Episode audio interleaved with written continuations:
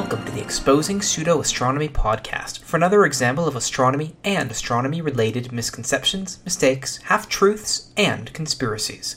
My name is Stuart Robbins, and this is episode 113 for the final third of June 2014. The topic I'm going to talk about today is the blue limb of Mars. This all gets back to a previous episode I did, number 74, The True Color of Mars. Way back then, last May, I addressed the claim that NASA and all other space agencies that have been to Mars, but conspiracists tend to ignore those other ones, so it's mainly NASA, has been hiding the true color of Mars from us sheeple here on the ground. That, in reality, it looks just like Earth. The reason they're hiding it is possibly many different ones, including that we never went there, or that there's alien life there that they're trying to hide, or that President Barack Obama went there when he was a teenager. But they're hiding it. That's the general consensus. In that episode, I went through and explained that NASA isn't hiding the quote unquote true color of Mars, and I explained how you can tell. But there's a little talked about other part of that conspiracy, one that conspiracists who are in the know about it will leap to. Real, genuine images from NASA itself, taken by the Hubble Space Telescope, show a bluish haze near the limb of the planet, the edge of the disk. Surely this means that all of the cover up is true, that the sky on Mars really is blue and it looks just like Earth. Maybe yes, maybe no. Last episode, I got down to basics and talked about the steps in any investigation. First, find out if the phenomenon is real. If it is, then second, find out all of the possible explanations and then determine which is most likely to be correct. Last episode, we never got past the first part because the data show that Mercury's magnetic field is not actually changing. But now we can repeat the questions and you can find real images from NASA in as close to true color as possible, or at least that we can estimate, and they show that Mars has a reddish orange disk, and then right along one of its limbs, or sometimes the whole disk, is a faint ring of blue. It is real. So now we have to ask what could cause it? Maybe it's an anomaly with Hubble. And if the limb of the planet, the upper atmosphere, appears to be blue from Earth, would the entire atmosphere appear blue from the surface of the planet? It may seem like an obvious yes, but maybe it's not. On Earth, from the ground, and from an airplane or most anywhere else, the sky appears to be blue due to a process called Rayleigh scattering or Rayleigh scattering, named for the 19th to 20th century British physicist Lord Rayleigh. Well, actually, his name was John William Strutt, 3rd Baron of Rayleigh, but we call him Lord Rayleigh for short. His friends may have called him John, but I don't know, I wasn't around then. The process is where light is scattered. It's distributed in all directions, or many, many directions, by particles much smaller than the wavelength of that light itself. This can be done by particles as in dust, and also by particles as in molecules. In Rayleigh scattering, there is a very, very strong inverse dependence on the wavelength of light. This means that the shorter wavelengths of light are scattered more strongly, much more strongly than longer wavelengths. Blue light has a much shorter wavelength than red light by, you know, well, not maybe much, but by roughly 25%, meaning that it's scattered by about 3 to 4 times more than red light. So even though blue light is only 25% shorter in its wavelength, it's scattered a lot more than red light. And since blue light is scattered about more, that means that it appears to come from everywhere, hence why the sky appears to be blue. At this point for Earth, you would therefore expect a blue sky. Light from the sun is scattered through the atmosphere, but blue light is much more scattered than red, therefore the sky appears blue. I sort of just repeated myself, but it's an important concept, and actually, it's probably one of the first that most children ask in terms of science. They ask their parent, legal guardian, or whomever, why is the sky blue? In addition to this, in addition to the Rayleigh scattering or Rayleigh scattering, the various molecules in the atmosphere will not only scatter light, but they can also absorb it. Molecular nitrogen, or N2, is the dominant component of the atmosphere for 70% of it, but molecular oxygen also plays a role. N2 is very transparent to visible light, but O2 and high altitude O3 or ozone tend to absorb light in the ultraviolet end of the spectrum, barely leaking into visible violet. Meanwhile, carbon dioxide or CO2 will also absorb light, but this is in the infrared wavelengths, hence why it's a greenhouse gas. So at this point, I've established that Earth's atmosphere should appear bluish, primarily because of Rayleigh scattering and molecules that do not really affect visible light absorption. Those ones that I just discussed, N2, O2, O3, CO2, they affect wavelengths that are not generally visible. Even though there are other molecules that are in Earth's atmosphere that can absorb light, they aren't really numerous enough to do much to the overall color. But there's also dust. Dust on Earth is typically the size of about 10 microns, and particles that are 10 times smaller or 10 times larger than these 10 microns are less than 10% as prevalent, or at least based on the studies that I could find of the dust size distribution in Earth's atmosphere. These dust particles are much larger than individual molecules, and so they don't contribute to the Rayleigh scattering of visible light. What they can do is scatter light in what is known as MIE MIE scattering, which is the scattering of light of a similar wavelength to the particles. But again, the dust particles are mostly large, 10 microns, which is the infrared area of the spectrum. So, they will have a minimal effect on the visible color of the atmosphere from Earth's surface, where there are most of the dust particles, or when seen from space. So, as far as visible light is concerned, Therefore, on Earth, you're almost exclusively talking about Rayleigh scattering, which is why the sky looks blue both from the surface and from space. Contrast this with Mars. Mars does have an atmosphere, although it's much thinner than Earth's, with only about mm, 1% the pressure at the surface, the average surface anyway. It's also predominantly CO2, carbon dioxide. Rayleigh scattering will again take effect and cause the atmosphere to appear bluish if nothing else were to take a stronger effect. From space, this is why it appears blue, for the same exact reason that Earth's atmosphere appears blue from space Rayleigh scattering. From the surface, it's a different case.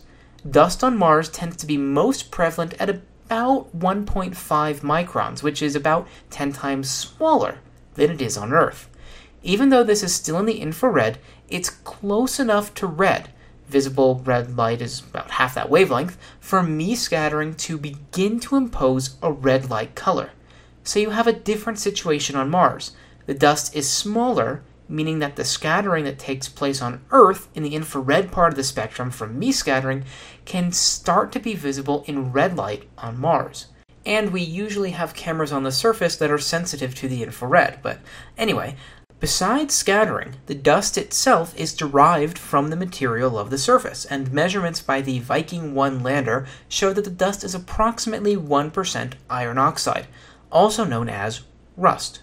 Rust is red, meaning that it absorbs blue light and reflects and scatters red light, hence why it doesn't reflect blue light so it doesn't look blue, but it scatters red light right back at your eyes or the camera or whatever, and so it looks red.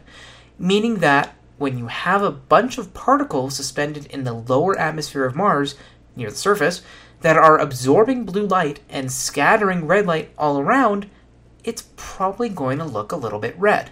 But again, Mars' atmosphere is very thin, and although the surface gravity is less than Earth's, it's not enough. The air is not dense enough to really loft the dust many, many, many kilometers off the Martian surface into the upper atmosphere. So, I've just put in a lot of disparate little facts. Let's all put it together, or let's put it all together. Mars' basic atmospheric gases will give it a blue tint, which we see from spacecraft observations like HST, the Hubble Space Telescope. Meanwhile, atmospheric dust is red itself, which will preferentially scatter red light, yet it's most prevalent close to the ground, barely anything up in the upper atmosphere. Therefore, we would expect to see a bluish atmospheric limb of Mars from space, the outer atmosphere where you can't really see any dust, but you would expect to see a reddish atmospheric haze when on the surface because you're looking through that dust which is scattering all of the red light because it is made mostly or at least partially of a very red iron oxide. So, we have a case where if we follow the basic known physics, and we use independent observations of atmospheric composition, dust composition, and surface composition. From these basic observations, we would actually expect what we do see the bluish atmospheric limb of Mars from space, but a reddish atmospheric haze when close to the surface. But why are Martian sunsets blue? Might scream a conspiracist, and it's late at night when I'm recording this, so I'm not going to scream. The reason is that the red light has been scattered out by the dust. The setting sun goes through so much more atmosphere than when the sun is high overhead, and so more and more and more red light is scattered around by those dust particles. This leaves primarily the blue light to come through since Rayleigh scattering plays a smaller relative role to the dust. You can think of this as a situation where Rayleigh scattering is going on, so the sky would appear bluish by default, but the dust scattering that makes things reddish is much stronger during the day. At sunset, the dust scattering red light is so strong that it's pretty much extracted through red light, and so the blue light scattered by Rayleigh scattering is what's seen close to the sun at sunset.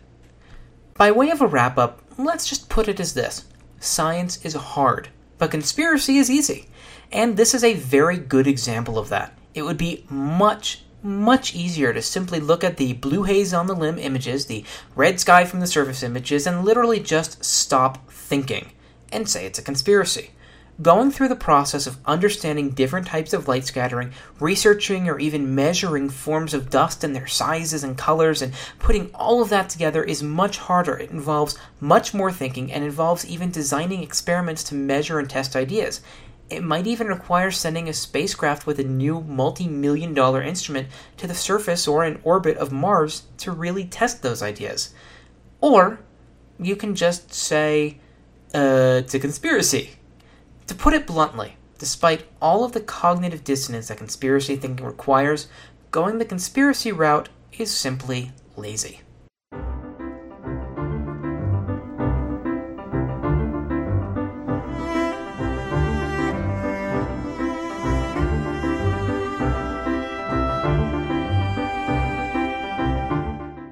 I have three somewhat longer pieces of feedback for this episode, so let's get right to it with the first topic being the last episode's topic of the magnetic field of Mercury.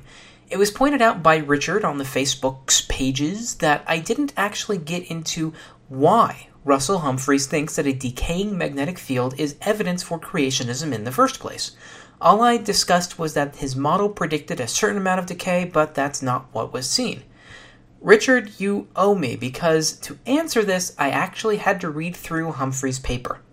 Here's the connection, at least as far as I can figure it out. God made everything out of water to start with, or at least the planets and stars. God later converted some of that water into rocks and other stuff, but it all started as water.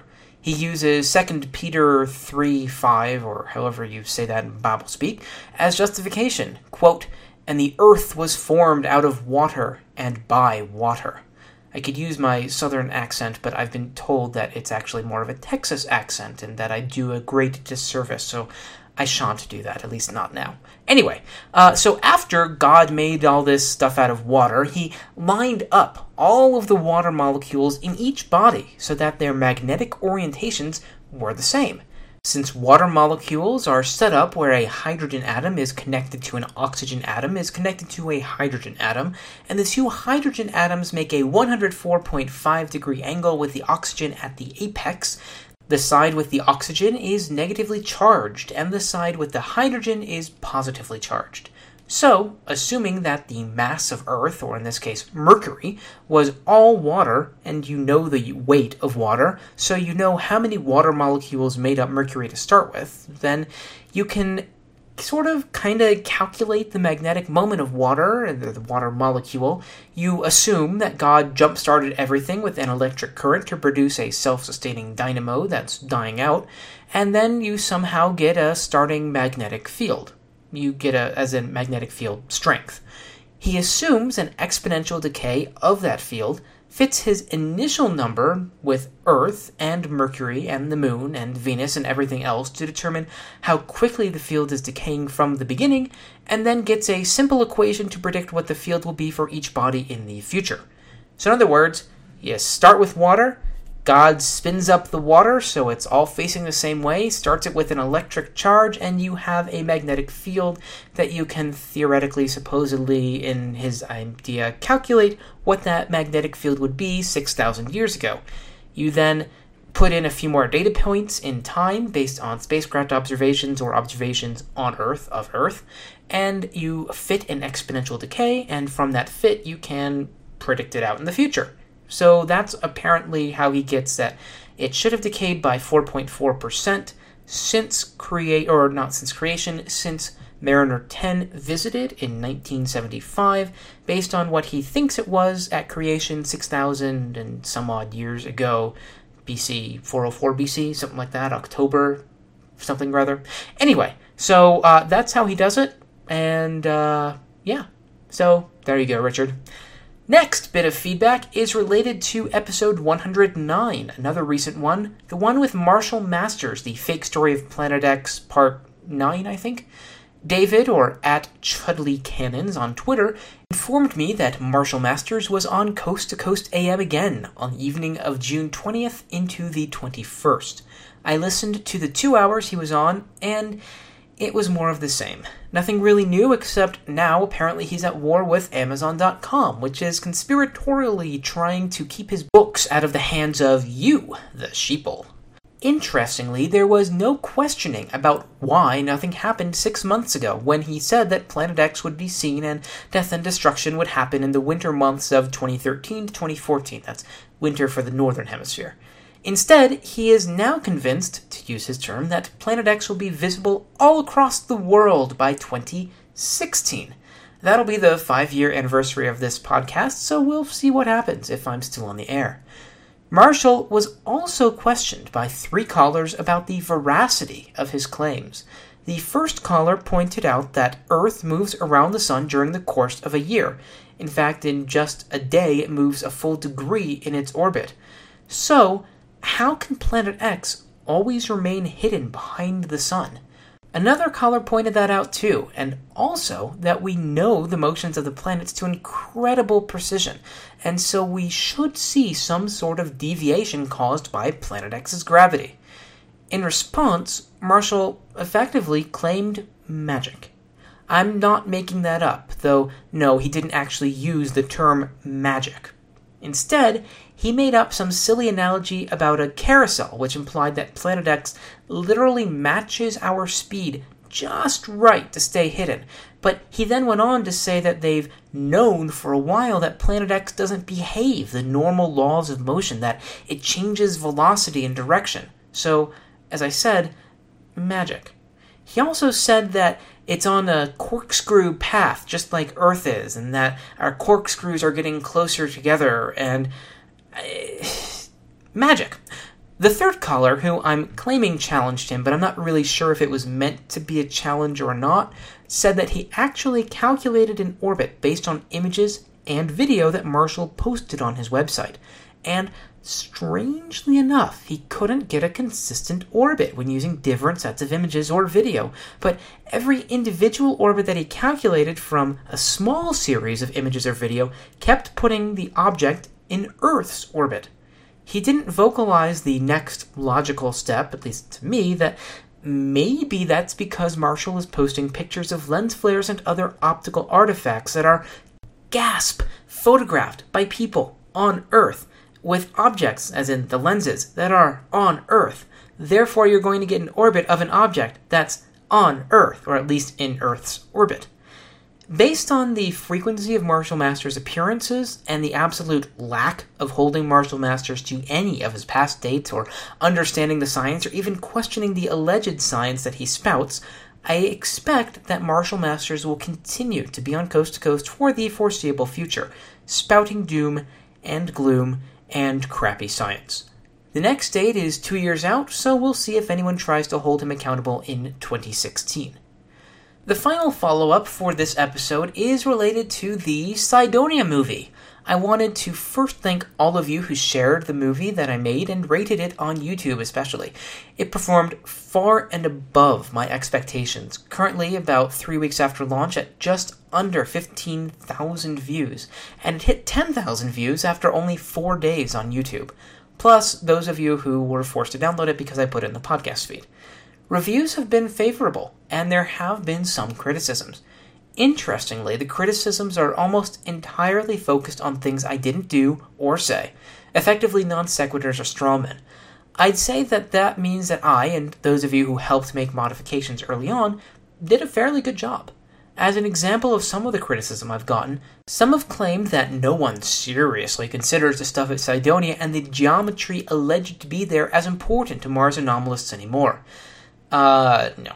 They should read Mike Bara's book from last year and probably the one from this year, and the it, unfortunately, his book is still um, near the top of Amazon's Mars books. I don't know how, be, probably because Amazon doesn't care what science is or isn't. Uh, saying that Cydonia is not important anymore, or the geometry there isn't important anymore to Mars anomalists, is just wrong. And even if it were correct, the type of claim that is made by Hoagland or that was made by Hoagland in the 80s is still prevalent today. This basic geometry and numerology kind of claim, even if the specifics about it as related to the Cydonia features are no longer made by people, but they are still made by people. Another example is from Keith Laney's forum, and interestingly, Keith actually still says that Cydonia still has all that geometry, so he's another one of those anomalies that apparently doesn't exist anymore. But anyway, another example is from Keith Laney's forum, where the first person who responded to a post there about the movie said that I shouldn't have used the Mars orbiter camera images. He said that I presented my measurements as true science, and third, that I misled the viewer by creating numerous variations of the shape of the D&M pyramid based on the Carlotto Hoagland line drawing of the D&M pyramid. The problem for Zip, who was the poster, is that I did absolutely none of those things. I didn't use MOC images. I showed my measurements just for the sake of showing measurements, but then clearly showed that you can get whatever angles you want, and I didn't mislead the viewer by creating variations based on Hoagland's model, but rather on my measurements of the pyramid, or from a perfect pentagram. Zip then asked that I provide the links to the CTX image that I used before he was going to actually respond to anything that I said. And then when I did provide the links to the CTX image that I used that showed the D&M pyramid on a single frame, because he said that none existed, I said that it can be previewed as in, it has not been geographically corrected yet here. That's a quote. Previewed, as in, it has not been geographically corrected yet here, and then the link was to here, and I provided that link to the image. Zip responded, quote, So Robbins didn't use Malin's flat and distorted MOC composite image of the D&M, but he did use a squat and distorted CTX image, and he admits it is not geographically corrected. At that point, I gave up. There's simply no point in arguing against stupid when someone just refuses to even read your response because clearly I stated that that was a preview image. It was not the actual version of the image I used, but it was a preview image to show that it had that feature. Keith Laney himself later responded, and he wondered why I didn't use any image that was taken from directly overhead. In fact, he stated that it was impossible. Quote, There is no, as in not one, with those words capitalized, CTX image of the D&M with an emission or slant angles good enough to be made into an accurate nadar view, or nadir view, which is what you need for what he's trying. You can turn a semi-oblique image into one that looks nadir, but you've screwed the Pythagorean pooch in doing so. End quote. The problem is, he then provides a list of CTX images that cover the pyramid, incidentally, actually covering the entire pyramid in one frame, something that Zip said doesn't exist. But then he doesn't give the slew or slant angle, the very thing that he says that I need to have to be zero degrees to do this correctly. He's saying that it doesn't exist, that these images that have a slant angle that were taken at a slant angle of zero degrees don't exist, and then he provides the images, but he doesn't provide the slant angle to show that they're all non zero. Half the images in actuality actually are at approximately zero degrees. So, what he's getting at is that many times spacecraft are going to take an image of something when they're not looking directly straight down on it. That means that you get something of a perspective shot. You can then do some math and correct it as though you were looking straight down, but it won't be absolutely 100% perfect. Ideally, you want an image that looks straight down to start with. And there are, even though Keith says they don't exist. In fact, about half of the images, the CTX images of the D&M pyramid that he listed, have slant angles of less than one degree. But he just didn't give that data column to disprove or prove, but it would have disproven what he was saying. Again, at that point, I didn't bother to send in a response because it's simply not worth it. There comes a point in an argument where you realize that the other person simply is not playing by any standards, the minimum standards being to actually pay attention to what you're saying and to not deliberately ignore information which disproves their case. And it brings me back to what I said initially. I think I did a fairly good job if I can you know, give myself a pat on the back with you all listening. I yeah, I think that made it into the microphone. There we go. Uh, so, I think that I and those of you who helped did a pretty good job, especially if the only criticisms are based on strawmen or non sequiturs and not anything I actually did or didn't do. And uh, those of you who helped, and for those of you who don't know, most of what they did, those who helped, was to identify things that were not really explained very clearly or to identify places where I might get criticism and possibly legitimate criticism. So, it's really good to try to stem that off to begin with for stuff like this.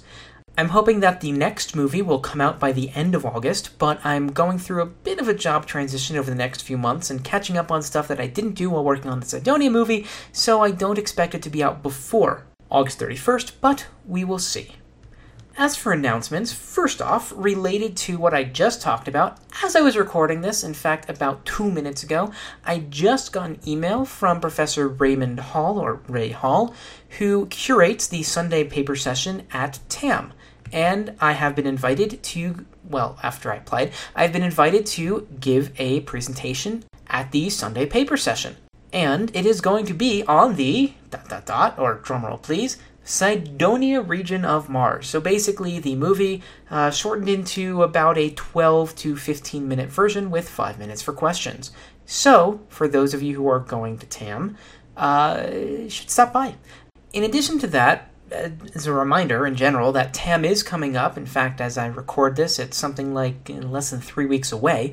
So if anyone is interested in coming to a meetup, please let me know so far, it's just going to be me and my very, very large box of chocolates. I also wanted to make a note regarding my release schedule, which some of you may have noticed has been a little bit off lately. The excuses are the usual, but ostensibly the podcast is quote unquote supposed to come out on the 1st, 11th, and the 21st of the month, and that's how I date them in the RSS feed. But in the intro, I state that this episode is for a certain third of the month, so that's sort of been the justification in my head for not getting it out on time and a day or three late. Looking at my upcoming schedule, I think that you can probably unfortunately expect a little bit of the same, at least until September. They should be out on approximately the 1st, 11th, and 21st, but it won't necessarily be exactly on those dates. But I still plan to do three a month, so, um, at least for the foreseeable future, so we'll see how it goes.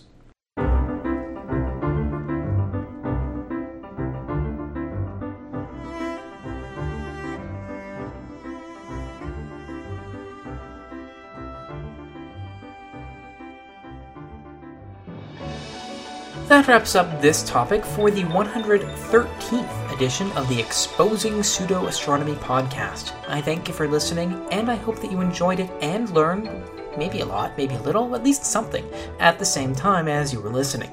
For more information about this podcast, please visit the website at podcast.sjrdesign.net. If you have any feedback, you can use the form on the website or send an email directly to podcast at sjrdesign.net. You can also leave a comment on the page for the episode on the website, on the blog post for the episode, on the Facebook page for the podcast, or you can even tweet me at pseudo, P S E U D O, astro, A S T R O. I do read every message, and I appreciate the feedback. And if you have suggestions for topics, please feel free to make them. Also, please write a review and rate this podcast on iTunes or podcast website or service of choice. And if you liked it, tell your friends, family, and share it around. Lots of internet forums have miscellaneous or general conversation post about it there.